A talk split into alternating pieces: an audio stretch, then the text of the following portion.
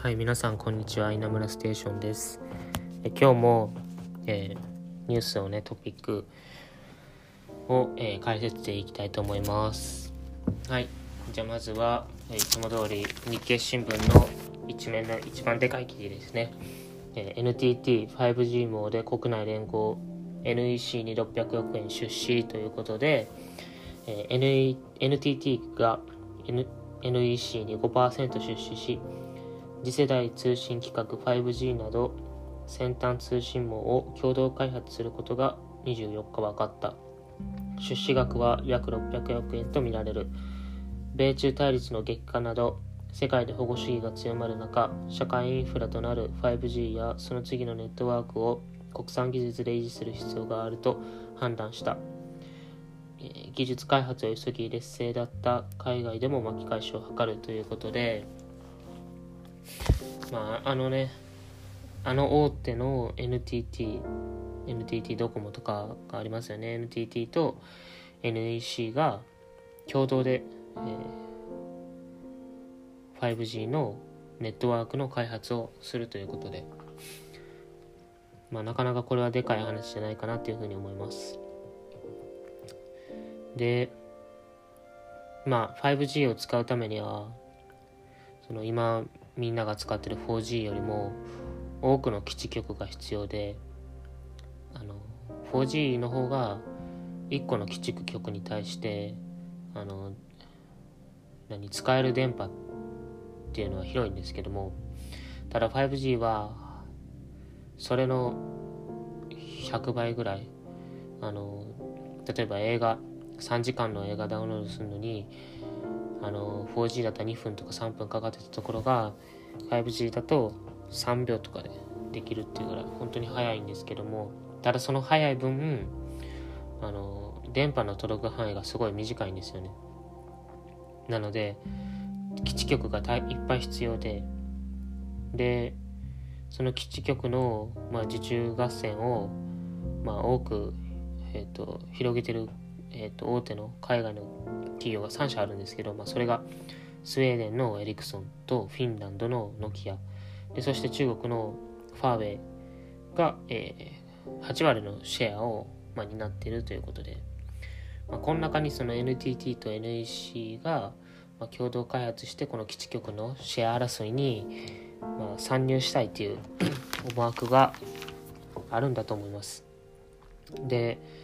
まあ、ファーウェイっていうのはその、まあ、通信会社と多くの世界の通信会社と契約を結んでるんですけども、まあ、その契約の91件のうち50件近くがヨーロッパだったということで中国とのヨーロッパのあの深まりっていうのはそのまあやっぱりどうしてもその切るに切れない関係っていうのをずっとだんだんだんだん深く続けてきてるのでまあ逆にねこのファーウェイが欧州に行ってるってことはまあ NTT と NEC がこのアジアでねあのシェアを取れるように頑張ってほしいなっていうふうに思います。でこれを日本が作らなければやっぱりもうこれから海外頼みになってしまうんで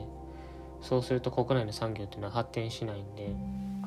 まあこれはぜひとも頑張ってほしいことの一つだなというふうに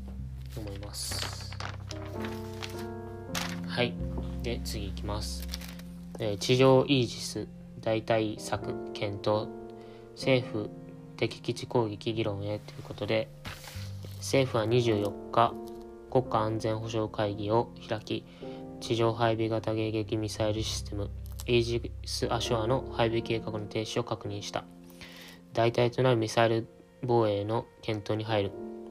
攻撃を受ける前に相手の起点を叩く敵基地攻撃能力の保有是非に関しても政府で議論する見通しだ。ということでもうあの実際にね最近あの秋田の方にあのイージス・アショアっていう、まあ、海に浮かぶイージス艦っていうのがあるんですけどもそれをあの陸に置いてで敵地からのミサイル攻撃を、まあ、防衛するっていう形でこのイージス・アショアを置こうという計画になってました。ただ最初の最初はあの費用が、まあ、いろんな案の中で、まあ、イージス・アショーが一番安いだろうということで適用されたんですがあの実際はあの1700億円の費用がかかるっていうことで、まあ、それはちょっとあの割に合わないってことで中止となりました。で、まあ、実際ねこういう結構まあ日本の防衛能力ってすごい高くてその守りに対して日本を守るってことに対防衛って防衛？守る武器っていうのはすごいいっぱい購入してたりとかして技術の進化も結構すごいあって防衛能力っていうのは高いんですけどもただ攻撃能力となるあの武器っていうのはすごいなくてですね。ただ外交において軍事力がその発言力を生むところもあるのでこの防衛だけの武器だけではいけなくてやっぱりその敵基地攻撃能力を持ったミサイルとかそういうのも配備していくべきなんじゃないかなというふうに思います。で実際にね自民党の一部でもそういう敵基地攻撃をまあ相手がねあのミサイルを発射してこようという基地ミサイルをもうあの実際に破壊する能力を持った武器をまああの装備する方がいいんじゃないかなっていうふうにあの自民党内にも出ております。でなんでかっていうと、まあ、こっちの方があの確実性があるんですよね。例えばミサイルを一発だったらその防衛エイジス艦とかあのパック3とか、まあ、そういうのであの飛んできたミサイルを撃ち落とすってことができるかもしれないんですけどもこれがあの10発とかもう50発とかそんなもう連続で撃たれてきたら何個か見逃すしかないんですよね。100%あの全部打ちあの打ち取れることはまずないんで。まあだからそのそうだったらそのミサイル基地自体を、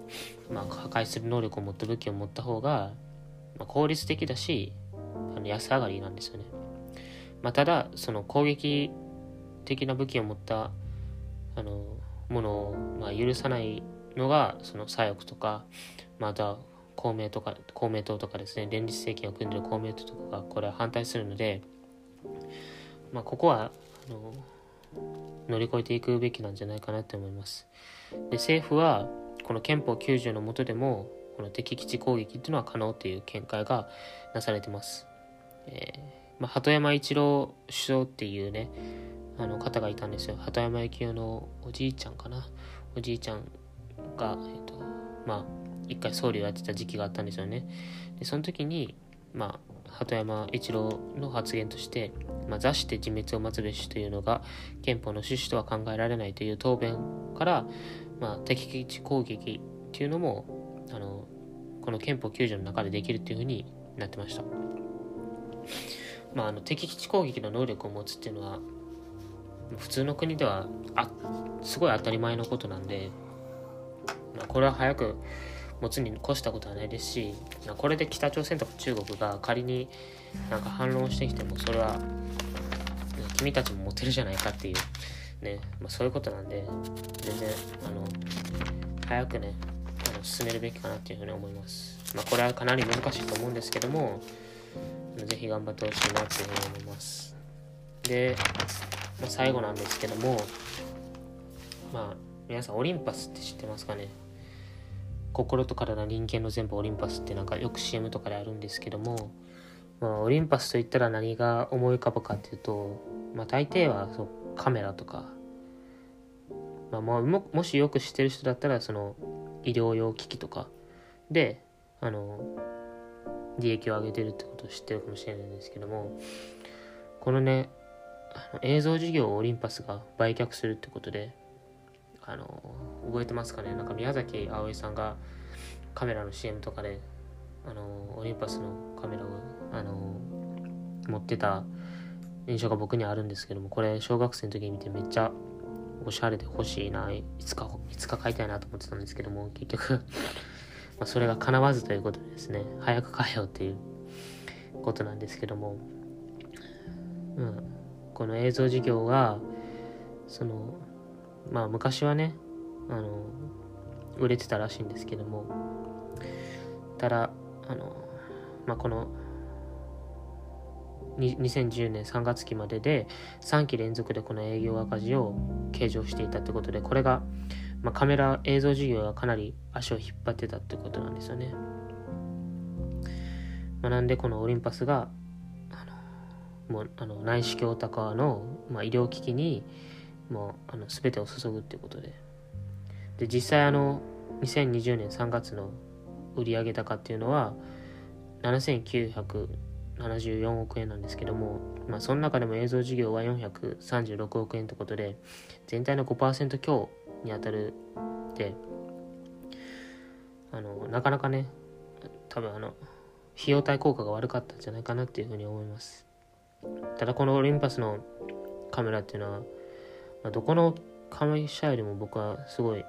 まあフォルムだけですけどね。フォルムだけで見てもすごいかっこいいなと思ってたんでまあどこかねこれえっ、ー、と日本産業パートナーっていう投資ファンドに売却するらしいんですけどもこのファンドが、